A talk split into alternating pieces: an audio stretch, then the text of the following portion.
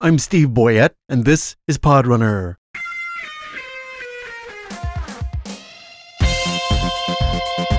Hey everybody, welcome to about 65 very eclectic minutes of workout music at 127 beats per minute, called Day Tripper.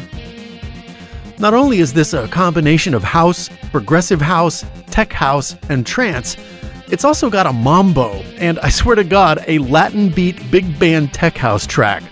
Not to mention, there's a very strong Middle Eastern and Indian influence as well. In well over 14 years of workout mixes, I think this might be Podrunner's most varied mix. It also breaks from the usual template of gradually building up to a peak by actually lowering the energy at the halfway point, and then climbing back up again. To be honest, that was an accident, but when I listened to it, I really liked both the mood change and the energy change. Like you're, girding your loins for the second half or something. Let me know how this one works for you.